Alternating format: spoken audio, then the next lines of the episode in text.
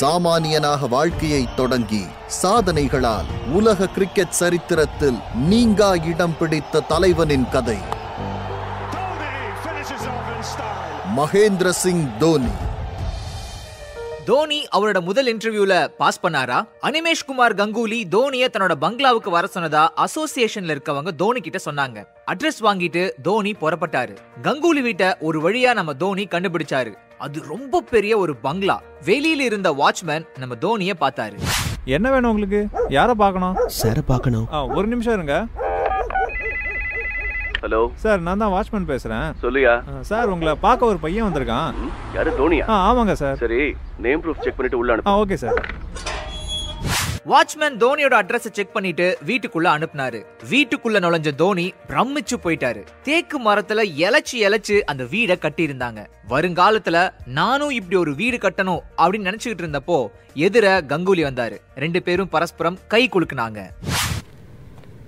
ம் சொல்லுங்க தோனி உங்களை எதுக்கு இன்னைக்கு கூப்பிட்டேன்னு தெரியுமா சவுத் ஈஸ்டர்ன் டீமுக்கு விக்கெட் கீப்பர் இன்டர்வியூக்கு தானே சார் வெரி குட் அப்பா அம்மா என்ன பண்றாங்க அப்பா ஜார்க்கண்ட்ல இருக்கிற அரசு நிறுவனமான மெக்கான்ல வேலை செய்றார் சார் அம்மா ஹவுஸ் ஒய்ஃப் தான் வசதி எப்படி சார் அதான்ப்பா வீட்ல எப்படி சுச்சுவேஷன் நாட் பேட் சார் சரி உன்னை செலக்ட் பண்ணா ஸ்போர்ட்ஸ் கோட்டால நீ வேலை பார்த்துக்கிட்டே விளையாடணும் உன்னால முடியுமா கண்டிப்பா சார் சரி அந்த ரூம்ல கிரிக்கெட் கிட்ஸ் இருக்கு அதை எடுத்துக்கிட்டு அப்படியே வீட்டுக்கு பின்னால வா நான் கிரவுண்ட்ல இருப்பேன் என்ன கிரவுண்ட் சார் அட வாப்பா நான் ஒரு சின்ன கிரிக்கெட் பிச் வச்சிருக்கேன் வா சரி சார் அனிமேஷ் குமார் தோனிக்கு வரிசையா பவுலிங் பண்ணாரு தோனியோட பேட்டிங் விக்கெட் கீப்பிங் ரெண்டுலயுமே திருப்தி ஆனாரு தம்பி மேல ரூம் இருக்கு ரிஃப்ரெஷ் பண்ணிட்டு வா நானும் ஒரு சின்ன ரிஃப்ரெஷ் பண்ணிட்டு அரை மணி நேரத்துல ஹாலுக்கு வந்துடுறேன் ஓகே சார் தோனி தன்னோட ரூமுக்கு போய் முகம் கை கால்லாம் கழுவிக்கிட்டு ட்ரெஸ் மாத்திக்கிட்டு ஹாலுக்கு வந்தாரு இருபது நிமிஷம் கழிச்சு சொன்ன மாதிரியே கங்குலியும் வந்து சேர்ந்தாரு தம்பி ஏதாச்சும் சாப்பிடுறியா இல்ல சார் வாட்டர் மட்டும் நான் லெமன் ஜூஸ் சொல்றேன் ஓகேவா ஷூர் சார் சரி அப்புறம் எப்போ வேலையில் ஜாயின் பண்ணுறதா இருக்க சார் என்ன வேலை எதுல ஜாயின் பண்ணணும் அட மடையா உனக்கு அரை மணி நேரத்துக்கு முன்னாடியே அரசு வேலை ரெடி ஆயிடுச்சு டிடிஇ வேலை தேங்க்ஸ் சார் உனக்கு இன்னும் ஒரு வாரத்தில் ப்ரொசீஜர் முடிஞ்சு லெட்டர் வந்துடும் நீ வீட்ல இருந்து கிளம்பி பெங்கால் வந்துரு கண்டிப்பா சார் தம்பி டிடிஇ வேலை எல்லா நாளும் உனக்கு இருக்காது எனக்கு மேட்ச் முக்கியம் நீ நல்லா விக்கெட் கீப்பிங் பண்ற வாழ்க்கையில அடுத்தடுத்த லெவலுக்கு போறதுக்கு ட்ரை பண்ணு நிச்சயமா சார் நீங்க என்னோட வாழ்க்கையில முக்கியமான வழிகாட்டி ஆல் தி பெஸ்ட் உற்சாகமா ஒர்க் பண்ணு நல்லா விளையாடு தேங்க்ஸ் சார் ரொம்ப சந்தோஷமா அந்த பங்களால இருந்து நம்ம தோனி கிளம்பினாரு தனக்கு கடவுளோட அனுக்கிரகம் இருக்கு அப்படின்னு அந்த தருணத்துல நம்ம தோனி நம்பினாரு அங்கிருந்து தோனி நேரா போய் சேர்ந்த இடம் கொல்கத்தா காளி கோயில் சதம் சச்சின் வேலன்னு ரெண்டாயிரத்தி ஓராவது வருஷம் நம்ம தோனிக்கு செம ஸ்பெஷலா அமைஞ்சது உடனடியா தன்னோட நண்பர்களுக்கு போனை போட்டு அவரோட மகிழ்ச்சியை பகிர்ந்துகிட்டாரு கொல்கத்தா காளியை கும்பிட்டுட்டு நேரா ஜார்க்கண்ட்ல இருக்கிற அவரோட வீட்டுக்கு போனாரு எம் எஸ் தோனி அப்போ ராத்திரி ஏழு மணி வீட்ல தோனியோட அம்மா சமைச்சிட்டு இருந்தாங்க அப்பா டிவில நியூஸ் பார்த்துட்டு இருந்தாரு வீட்டுக்குள்ள போனாரு தோனி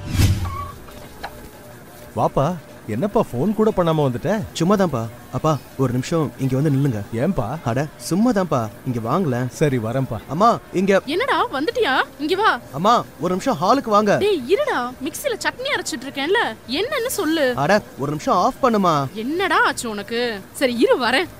அம்மா நீங்க அப்பா பக்கத்துல வந்து நில்லுங்க என்னடா இது புது கேமரா வாங்கியிருக்கியா அதெல்லாம் இல்ல நில்லுமா அவன் தான் சொல்றான்ல இங்க வா நல்லா இருப்பா எழுந்துரு என்ன விஷயம் அத முதல்ல சொல்லேன் அம்மா அப்பா எனக்கு கவர்மெண்ட் வேலை கிடைச்சிருச்சு என்ன சொல்ற தம்பி எப்ப பரிச்சை எழுதுன அம்மா அது பெரிய கதை அப்புறமா சொல்றேன் ஸ்போர்ட்ஸ் கோட்டாவில் சவுத் ஈஸ்டர்ன் ரயில்வேஸ்ல வேலை கிடைச்சிருக்கு டிடிஇ வேலை ரொம்ப சந்தோஷமா இருக்குப்பா உன் வாழ்க்கைக்கு ஒரு பாதுகாப்பான வேலை இருக்கணும்னு ஆசைப்பட்டேன் சாதிச்சிட்டேன் கங்க்ராட்ஸ்பா தேங்க்ஸ்ப்பா ரயில்வேஸ் டீம்ல இருக்கிறதுனால கிரிக்கெட்டும் விளையாட முடியும் எல்லா ஸ்பான்சரும் அவங்களே பண்ணுவாங்க சூப்பர்டா மகி உனக்கு முதல்ல திருஷ்டி சுத்தி போடணும்டா கண்ணா அம்மா ஃபர்ஸ்ட் எனக்கு பசிக்குது எனக்கு பிடிச்ச பராத்தா எங்க ஒரு அரை மணி நேரம் வெயிட் பண்ணேன் ரெடி பண்ணிடுறேன் அதுக்கப்புறம் ஒவ்வொரு ஃப்ரெண்டுக்கும் ஃபோன் செஞ்சு வேலை கிடைச்ச விஷயத்த நம்ம தோனி சொல்லிட்டு இருந்தாரு அடுத்த ரெண்டு நாளுக்கு எல்லா ஃப்ரெண்ட்ஸுகளுக்கும் வகை வகையான பார்ட்டிங்க பார்ட்டிக்கு தோனியோட பெஸ்ட் ஃப்ரெண்ட் பரஞ்சித் சிங்கும் வந்திருந்தாரு என்னடா பரம் என்னாச்சு சோகமா இருக்க ஏய் அதெல்லாம் ஒன்றும் இல்லடா சும்மா சொல்றா மச்சி அவன் லவ் புட்டுக்குச்சின்னு நினைக்கிறேன் ஓ அதான் மேட்ரா இல்லனா சார் இவ்வளவு சோகமா இருக்க மாட்டாரு மச்சே அதெல்லாம் இல்லடா விடு முதல்ல இந்த பார்ட்டியை செலிப்ரேட் பண்ணுவோம் ஐ ஐ ஐ என்ன மொக்க வாங்குனியா நீதான் காதல் ரோமியோவாச்சே டேய் சும்மா இருடா சரி கொல்கத்தால அந்த அனிமேஷ் பசங்களை பத்தி சொல்லிட்டு இருந்தியே அதை முதல்ல சொல்லு அது அப்புறமா பாத்துக்கலாம் நீ உன் மேட்ரை சொல்றா வேண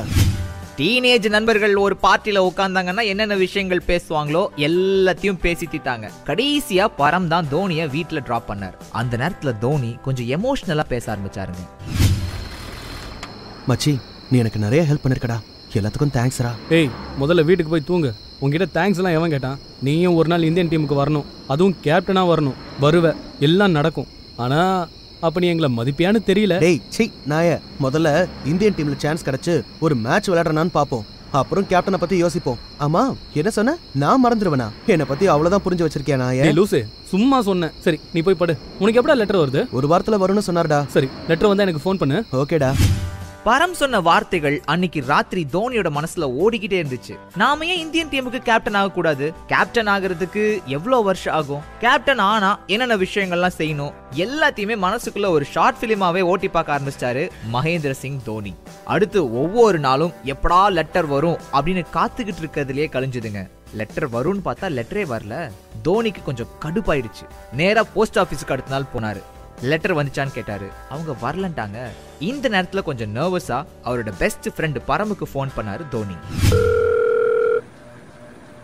ஹலோ என்னடா டேய் டவுசர் இன்னும் நீ எந்திரிக்கலையா நைட்டு சரக்கு பார்ட்டிக்கு போயிட்டேன்டா காலையில தான் நான் தூங்க போனேன் தலை வேற வலிக்குது சரி நீ சொல்லு டேய் என்னடா பத்து நாள் ஆச்சு இன்னும் லெட்டர் வரல கவர்மெண்ட் ஆபீஸ்னா அப்படிதான்டா லேட்டா தான்டா எல்லாம் வரும் இன்னும் ஒரு வாரம் பாரு இல்லனா கங்குலிக்கு ஃபோன் பண்ணி கேளு சரி நீ தூக்கத்தை போடு அப்புறம் பேசிக்கிறேன் அடுத்த ரெண்டாவது நாளே தோனிக்கு லெட்டர் வந்துருச்சு ஆசாசியா லெட்டர் வாங்கினார் லெட்டரை பிரிச்சாரு ரொம்ப தாமதமா லெட்டர் வந்ததால தோனிக்கு உள்ளுக்குள்ள ரொம்ப பதட்டமா இருந்துச்சு அவருக்கு பிடிச்ச காளி தெய்வத்தை கும்பிட்டுக்கிட்டு பயபக்தியோட லெட்டரை பிரிச்சு படிக்க ஆரம்பிச்சார் நம்ம Dhoni congrats Mahendra Singh Dhoni you are selected for Railways டீம்னு அந்த வரிகளை படிக்க ஆரம்பிச்ச உடனேயே தோனியோட உற்சாகத்துக்கு அளவே இல்லைங்க எட்டு பக்க லெட்டரை வரிசையா ஒண்ணு விடாம படிச்சாரு மொத வேலையா தன்னோட நண்பன் பரஞ்சித்துக்கு ஃபோன் பண்ணி சொன்னாரு அதுக்கப்புறம் நேரா அப்பா அம்மா கிட்ட சொன்னாரு வீட்டை விட்டு வேலைக்காக நிரந்தரமா பிரிய வேண்டிய தருணம் வந்துச்சு தோனிக்கு என்னென்ன தேவையோ அதெல்லாம் அவங்க அப்பா அம்மா ரெண்டு பேரும் சேர்ந்து பர்ச்சேஸ் செஞ்சு குவிச்சிட்டாங்க அத்தனை பொருளையும் கட்டிக்கிட்டு கார் எடுத்துக்கிட்டு தோனி மேற்கு வங்கத்துக்கு பயணமானார் முதல் நாள் கங்குலியை சந்திச்சு ஆசீர்வாதம் வாங்கினாரு மகேந்திர சிங் தோனி அப்படின்னு எழுதின பேட்சை தடவி பார்த்தாரு எடுத்து கம்பீரமா சட்டையில மாட்டிக்கிட்டாரு தோனிக்கு டிடிஇ சட்டை போட்டதுமே ஒரு கம்பீரமான உணர்வு வந்துச்சுங்க கரக்பூர் ரயில்வே ஸ்டேஷன்ல டிடிஇயா வேலை பார்க்க ஆரம்பிச்சார் நம்ம தோனி பல்வேறு தரப்பு மக்கள் பலவித அனுபவங்கள்னு தோனிக்கு ஒவ்வொரு நாளும் உற்சாகமா போயிட்டு இருந்துச்சு தினமும் மத்தியானம் ரெண்டு மணிக்கு அப்புறமா கிரிக்கெட் பயிற்சி மட்டும்தான் கடுமையா பயிற்சி செய்யறதுல நம்ம தோனியை மிஞ்சறதுக்கு ஆளே கிடையாதுன்னு சொல்லலாம் ரெண்டாயிரத்தி ஒன்னு ரெண்டாயிரத்தி ரெண்டு ரஞ்சி சீசன்ல தோனியோட ஆட்டம் ரொம்பவே மோசமா இருந்துச்சுன்னு சொல்லணும் நாலு டெஸ்ட் போட்டியில ஒரே ஒரு இன்னிங்ஸ்ல மட்டும்தான் ஹாஃப் செஞ்சுரி நம்ம தோனி அடிச்சிருந்தாரு அதுக்கப்புறம் இன்னும் கடுமையா பயிற்சி செய்ய ஆரம்பிச்சார் நம்ம தோனி ஆனா தோனிக்கு ரெண்டாயிரத்தி ஒன்னு ரெண்டாயிரத்தி ரெண்டு சீசன்ல தியோடர் டிராஃபில விளையாடுறதுக்கு வாய்ப்பு கிடைக்கலைங்க தனக்கு ரொம்ப பிடிச்ச பைக் ரைட் டிவில கிரிக்கெட் மேட்ச் பாக்குறது இது எல்லாத்தையுமே கைவிட்டுட்டாரு தோனி எப்போ பார்த்தாலும் பிராக்டிஸ் பிராக்டிஸ் பிராக்டிஸ் வேலையில தோனியோட ஈடுபாடு குறைஞ்சுக்கிட்டே வந்துச்சு எப்படா ரெண்டு மணி ஆகும் கிளம்பலாம் அப்படின்ற நோக்கத்திலேயே இருந்தார் ஒரு நாள் தோனியோட ரூம்மேட் சத்யபிரகாஷ் அவரை கூப்பிட்டாரு டேய் தோனி ஒரு நிமிஷம் நில்லு உங்ககிட்ட பேசணும் என்னடா ஆச்சு உனக்கு ஒண்ணுலடா ஏன் கேக்குற நீ ஒழுங்கா வேலையை பார்க்கறதே கிடையாது என்ன நினைச்சுக்கிட்டு இருக்க அதெல்லாம் ஒழுங்கா தானடா பாக்குறேன் கிழிச்ச உன் நினப்பு வேலையிலே இல்லையே உன் மேல கம்ப்ளைண்ட்ஸ் போயிருக்கு பட் கங்குலி சார் உன் மேல எந்த நடவடிக்கையும் எடுக்காம இருக்காரு இல்லடா லாஸ்ட் இயர் ரஞ்சி சொதப்பிடுச்சு அந்த வருத்தம் தான் இனிமே ஒழுங்கா வேலை பாக்குறேன் எதையாவது நினைச்சுக்கிட்டே இருக்காத ஒரு சீசன் தானே போச்சு விடு இந்த சீசன் பாத்துக்கலாம் ஓகேடா டைம் ஆச்சு நான் கிளம்புறேன் அன்னைக்கு மட்டும் கொஞ்சம் கூடுதலா கவனம் செலுத்தி வேலை பார்த்தார் நம்ம தோனி அதுக்கப்புறம் சாயங்காலம் பயிற்சி செய்யறதுக்காக கிளம்பி போயிட்டார் அன்னைக்கு அனிமேஷ் குமார் கங்குலி கிரவுண்டுக்கு வந்தாரு தோனி தனியா பிராக்டிஸ் செஞ்சுட்டு இருந்ததை பார்த்தாரு ரயில்வே ஸ்டேடியத்துக்கு பக்கத்துல இருக்கிற ஜிம்ல தான் ரயில்வே டீம்ல இருக்கிறவங்க எல்லாருமே பயிற்சி செய்வாங்க ஆஷிஷ் டால் அப்படின்ற ஜிம் மாஸ்டரை கங்குலி கூப்பிட்டாரு ஆஷிஷ் கம்மியார் சொல்லுங்க சார் எல்லாரும் கரெக்டா ஜிம்முக்கு வராங்களா இல்ல சார் பாதி பேர் ஒழுங்கா ஒர்க் அவுட் பண்றது இல்ல தோனி எப்படி அவன் வெறி பிடிச்ச மாதிரி ஒர்க் அவுட் பண்றான் சார் மழை காலத்துல கூட ஃபுட்பால் எடுத்துட்டு கிரவுண்ட் ஃபுல்லா உதைக்க ஆரம்பிச்சிடறான் கேட்டா லங் கெப்பாசிட்டி இன்க்ரீஸ் பண்றேன்னு சொல்றான் ஜிம்முக்கு கரெக்டா வர ஆட்கள்ல தோனி ஒருத்தன் சார் சரி ஓகே அவனை கூப்பிடு மஹி இங்க வா சார் கூப்பிடுறாரு இதோ வரேன் சார் என்ன தோனி எப்படி இருக்க குட் ஈவினிங் சார் நல்லா இருக்கேன் சார் ம் பிராக்டிஸ் எல்லாம் பலமா இருக்கு போல எஸ் சார் இந்த ரஞ்சி சீசன்ல நீ கண்டிப்பா ஷைன் பண்ணுவேன்னு எனக்கு நம்பிக்கை இருக்கு கண்டிப்பா சார் லாஸ்ட் சீசன்ல நடந்த மாதிரி மிஸ்டேக்ஸ் எதுவும் நடக்காது சார் குட் ஏதாவது ஹெல்ப்னா கேளு ஓகே சார் சரி நீ போய் கண்டினியூ பண்ணு நான் கிளம்புறேன்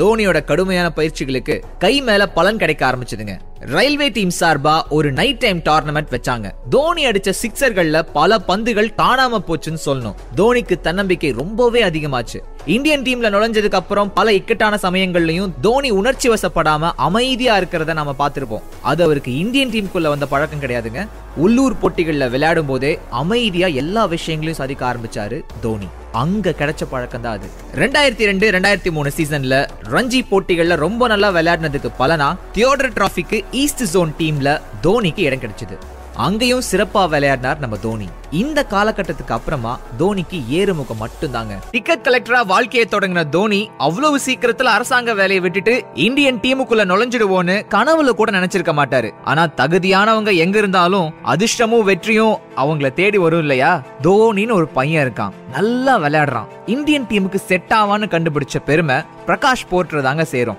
துலீப் டிராஃபில தோனியோட வெளுத்துக்கட்டல் இன்னிங்ஸை நேர்ல பார்த்த பிரகாஷ் போர்ட்டர் பேட்டிங்ல மொரட்டுத்தனமா இருக்கிற இந்த பையன் இந்தியன் டீமுக்குள்ள வர்றதுக்கு தகுதியானவன் அப்படின்னு அப்பவே அடிச்சு சொன்னாரு சரி யார் இந்த Prakash Poddar BCCI talent resource development குழுவோட கிழக்கு மண்டலத்துக்கு தலைவர் தான் பிரகாஷ் போர்ட்டர் தாஸ்குப்தாவோட பேட்டிங் இவருக்கு ரொம்ப பிடிக்கும் ஆனா தோனியோட இன்னிங்ஸை பார்த்ததுக்கு அப்புறம் இவன் தான் இந்தியன் டீமுக்கு சரியானவன் அப்படின்ற முடிவுக்கு வந்தாரு ரெண்டாயிரத்தி மூணாவது வருஷம் ரிப்போர்ட் ரெடி பண்றதுக்காக மீட்டிங்குக்கு போனாரு பிரகாஷ் சரி நீங்க யார் யார் இந்தியா அணிக்கு ரெஃபர் பண்றீங்க தாஸ்குப்தா சார் நீங்க சொல்லுங்களா சார் தோனின்னு ஒரு பையன் செம்மையா ஆடுறான் அவனை ரெஃபர் பண்ணலான்னு இருக்கேன் சார் சார் அவன்கிட்ட கன்சிஸ்டன்சியே இல்லை சார் வேஸ்ட் சார் பாஸ் அவனை நான் ரெண்டு வருஷமா கவனிக்கிறேன் பிரமாதமா ஆடுறான் அவனோட ஷாட் எல்லாம் ரொம்ப வித்தியாசமா இருக்கு சார் அவன் கிரிக்கெட் புக்கில் இல்லாத ஷாட்லாம் ஆடுறான் கிளாஸ் ஷாட்லாம் ஆடவே தெரிய மாட்டேங்குது பாலை ப்ளேஸ் பண்ணுறதுல திணறான் ரிஸ்டோருக்கு ரொம்ப பூரா இருக்கு அதுல தான் பாஸ் அவன் தனிச்சு தெரியறான் ஷேவாக் மாதிரி அடிச்சு ஆடக்கூடிய பிளேயர் அவன் நம்ம டீம்ல ஒன் டவுன் பேட்ஸ்மேனா இறங்குறதுக்கு தகுதியான ஆளு சார் நான் தான் சொல்கிறேன்ல அவன் வேஸ்ட் சார் தாஸ்குப்தா பாவம் சார் ரொம்ப நேர்த்தியாக ஆடக்கூடிய பையன் பல ரஞ்சி கோப்பையிலையும் கலக்கியிருக்கான் தோனிக்கு இன்னும் ரெண்டு வருஷம் பார்ப்போம் ஆமாம் சார் நல்லா விளையாடுறோம் எவனையுமே வளர விடாதீங்க ஏற்கனவே மும்பை டெல்லி லாபி தான் அதிகமாக இருக்கு வெஸ்ட்ல இருந்து கிரிக்கெட் பிளேயர்ஸ் போறதே இல்லை இப்போ தோனி மாதிரி அபூர்வமா வர்ற ஆளுங்களையும் அனுப்பிட்டா நம்ம சைடு தோல்ல துண்டை போட்டுட்டு போக வேண்டியதுதான் இப்போ என்ன நான் தான் வெஸ்ட் ஜோனை கெடுக்கிறேன்னு சொல்கிறீங்களா இதுல என்ன சந்தேகம் ஷட் அப் என்ன நினைச்சிட்டு இருக்கீங்க நீங்க பாட்டுக்கு பேசிட்டு போறீங்க ஒரு எட்டு இருக்காருன்னு கூட மரியாதை இல்ல சாரி சார் எல்லாரும் உங்க ரிப்போர்ட்டை